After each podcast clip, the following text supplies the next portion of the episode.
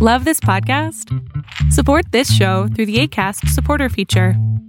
It's up to you how much you give, and there's no regular commitment. Just click the link in the show description to support now. A lot can happen in the next three years. Like a chatbot may be your new best friend. But what won't change? Needing health insurance. United Healthcare Tri Term Medical Plans are available for these changing times. Underwritten by Golden Rule Insurance Company, they offer budget friendly, flexible coverage for people who are in between jobs or missed open enrollment. The plans last nearly three years in some states, with access to a nationwide network of doctors and hospitals. So, for whatever tomorrow brings, United Healthcare Tri Term Medical Plans may be for you. Learn more at uh1.com.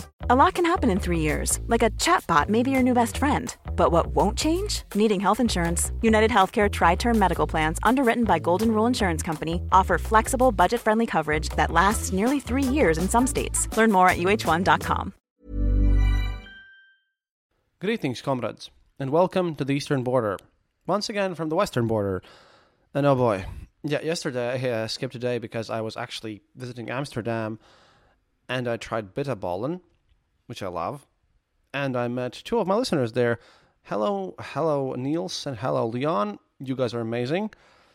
It was just um, just great to, to talk with, with Dutch guys and going to the Hague tomorrow. So it's gonna be fine. But uh, yeah, Netherlands is well. I look at it in the way that um, you know I see this as what Riga could have been if we wouldn't be occupied by the Soviet Union. At least that's how I perceive it.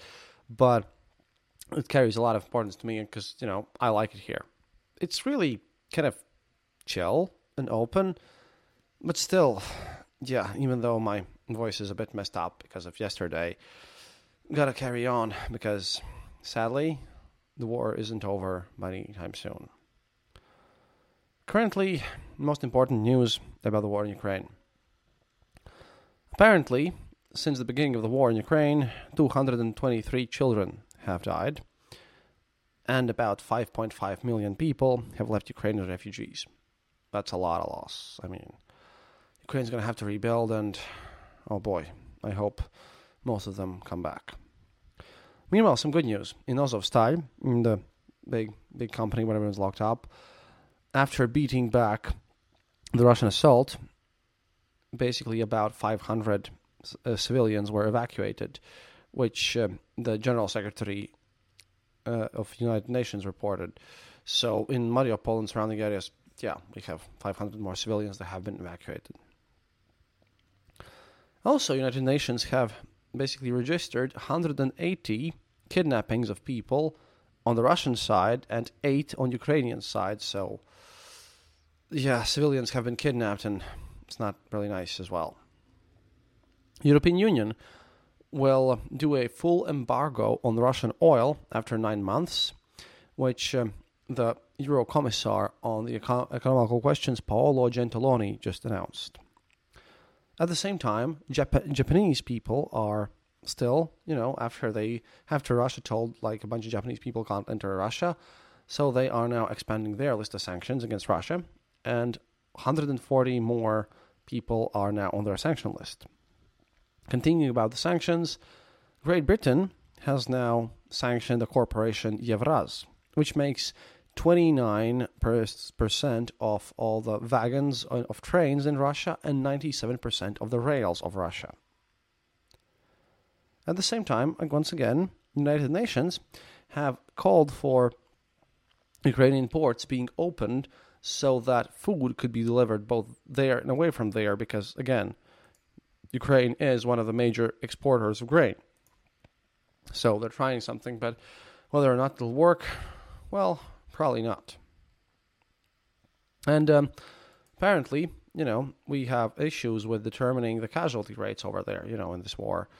But um, Rush, the, the relatives of Russian soldiers who are looking for their loved ones have made about 12,000 calls to the hotline of the Ministry of Internal Ministry of Internal Affairs of Ukraine, and they have sent more than twenty thousand messages to Telegram, which is important because, well, even though we don't know the full numbers of everything, well, we can at least say that these people have been searched for. These many, this many people have been looked for, which is quite a lot. In total, Ukraine, however, has received from Western countries aid and about an, um, of aid of about 12, mil, 12 billion dollars, which is pretty good. That's the latest care package. At the same time, in the Fiji, a yacht, another super yacht of the oligarch Suleiman Kerimov, was arrested after the United States of America asked for it. At the same time, Vladimir Putin did something that um, no one expected him to do because he understood that, you know, uh, the situation is a bit bad. He apologized in the name of Sergei Lavrov about the Jews and everything. He apologized to the Premier Minister of Israel. The biggest issue here is that, one, too little, too late. Two, no one in the Russian media has noticed this. And, it, you know, he just did it as a piece of formality. Nice that he did it, but it says way more about the fact that that was a real problem than um, you know any of any actual goodwill. Meanwhile, when you when you speak about Russia and freedom of speech and what they say to everyone, apparently Roskomsvoboda, which is like the Human Rights Watch of Russia, has stated that more than 3,000 websites have been blocked in Russia, starting with the 24th of April, starting this war. At the same time, Moscow municipality deputy Alexei Gorvinov, he was arrested for discussing the contest of kids um, kids drawings in in a in a kind of meeting. He was stated that yeah, it's really bad if our kids glorify war. Now he um he's been you know what he could get possibly is ten years in prison about a you know criminal responsibility about fake news about the army. And he's not the only one. A journalist, Ilya Azar, also has declared that and he's one of my sources in a lot of these cases, that he also has gotten a case of him about discreditation of the Russian army. And that's all political news because, again, on the front lines, Ukraine is holding, they're moving into a counterattack, but that's, you know, that's picking up steam. The breaking point might be soon, but it's not now. Right now, just like two days ago, the fights are brutal. We have to see the results. They'll probably come in 10 to 20 hours. But um, we'll see the results soon. However, Currently, the fights are brutal. Everyone's holding their lines. There is no movement. I hope that there is movement from the Ukrainian side. I wish them success, but uh, yeah, it is a bit weird. If if there would be any real movement and any real happenings, I'll definitely let you know about this. Meanwhile, we get to look at all the halo of this war. For one, I'm talking about the sanctions. Again, Aeroflot, the Russian airplane company, have decided to basically not declare their their income about you know the past past few past few days so and past few months which means that um, yeah they're doing so bad that they actually don't want to don't want to include anything of this. But those were like the serious active news. One thing that's happening is that um, also in russia right now there are orders to you know, uh, governmental agencies have started to recruit some some people called mobilization experts, like people who would work and organize mobilization, and at the same time, the ministry, the various ministries have sent also orders to various state organizations about you know an order to make a list of excluded people who run critical positions, so that in case of mobilization they wouldn't be mobilized. Despite my thoughts about Putin not wanting to give weapons to his people or anything, if they're going to announce mobilization on the 9th of May, oh, it's going to go bad because you you don't prepare for mobilization just just this quickly. You don't do it. It'll it'll end up in a mess. It's going to be crazy, but hey, I thought it was impossible. I thought it was illogical, but it really looks like that some sort of mobilization, at least a partial one, could be coming. At the same time, we have some very weird news. Apparently, RIA Novosti, a Russian state-sponsored news site, reports that um, in an HQ captured from the Ukrainians, you know, when the Russians moved in, they um, found signs of Ukrainians using black magic to harm, harm, harm the Russian soldiers. The, the problem is that apparently the Russians report that they have used black magic to bless their weapons with devilish devilish forces so that they would shoot Russians better. their evidence is uh, graffiti on the wall, basically, and uh, it's very silly. And I think this is tied to the, you know, this is aimed at the Russian population, which really believes all sorts of, you know, this nonsense, and that actually see Ukrainians as like the embodiment of the devil or something. And it's meant for those very deep, extremely orthodox people who like literally watch nothing but but news and Solovyov in, in, in the TV. So, hey, that's kind of weird, especially you know to the rest of the world. Accusations of, I don't know, Ukrainian soldiers using Eldritch Blast or something, or, or giving them plus one Kalashnikovs or whatever. Yeah, that's kind of bizarre, especially you know if um, if a government agency tells that. But uh, one final news today, which also comes from the agency, is I have another another piece of info, an article which was gladly translated to me by the Ukrainian Foreign Ministry. They're good guys, and you know they sometimes give me some things which they consider that I should tell you. Last time we spoke about this lend lease argument, I, I used their article for this. This time, this time is going to be about 9th of May, but not all of 9th of May. Just um, this is what the Ukrainian Foreign Ministry wants me to tell you guys. They're not paying me for this. No, I'm just, they just send me messages on Telegram and um, you know with, with text in English. Then, which then they try people to tell to the West. And hey, if I'm in a position to tell you this, then they want they wanted me to tell you about the immortal regiment of, of Russia, of modern Russia. See, that's the thing. On May 9th, marches of the so-called immortal regiment are planned in Russia and the occupied territories, territories of Ukraine, sim- simultaneously with all this full-scale war. It's that time of the year. Your vacation is coming up. You can already hear the beach waves, feel the warm breeze, relax, and think about work. You really, really want it all to work out while you're away. Monday.com gives you and the team that peace of mind. When all work is on one platform and everyone's in sync, things just flow wherever you are. Tap the banner to go to Monday.com. Millions of people have lost weight with personalized plans from Noom, like Evan, who can't stand salads and still lost 50 pounds. Salads, generally, for most people, are the easy button, right? For me, that wasn't an option. I never really was a salad guy. That's just not who I am. But Noom worked for me. Get your personalized plan today at Noom.com. Real Noom user compensated to provide their story. In four weeks, the typical Noom user can expect to lose one to two pounds per week. Individual results may vary. This whole thing basically means that you know they will people will come out and they'll carry photos of soldiers who died in the war and then they'll march and chant pro Putin things. Most often most often you know, it started out with people just remembering the soldiers and bringing out pictures of their relatives, but it soon turned out to be a mass event where you can just add your own soldier and then you can print it out, and then the government pays you for going there. It's been turned into a massive joke. However, interestingly enough, this is what they do.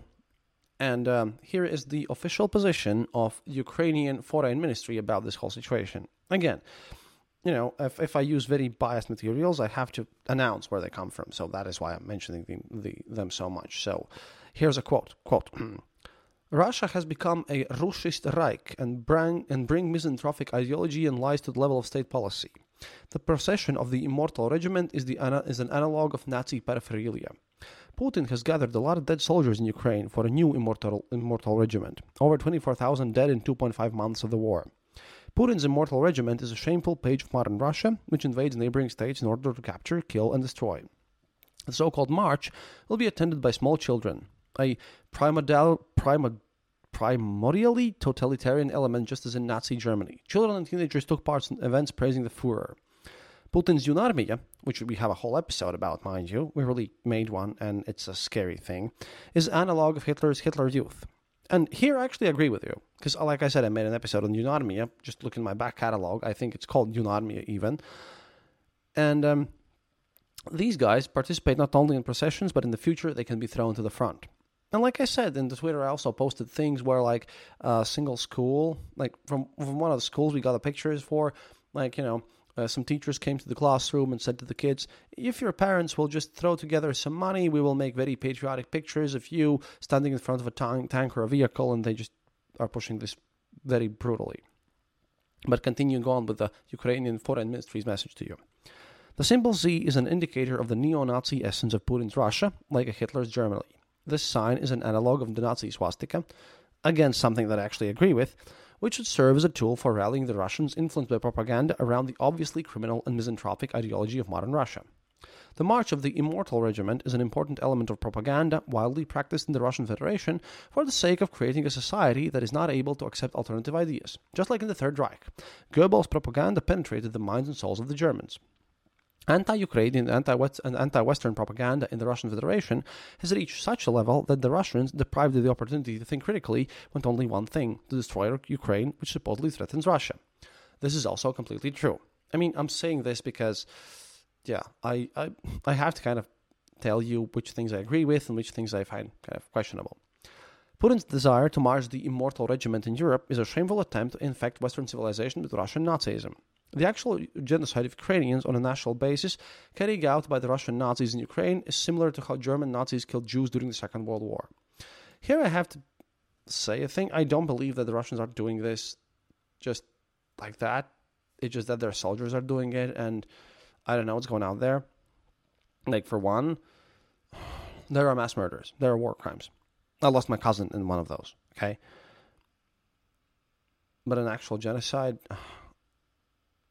uh, it's a complex issue, but this is where I would be very careful, okay? However, you know, this is Foreign Ministry of Ukraine, and they wanted me to read this to you, and I am. I'm just adding the comment that I I believe that those are murders and those are war crimes and those are very very evil.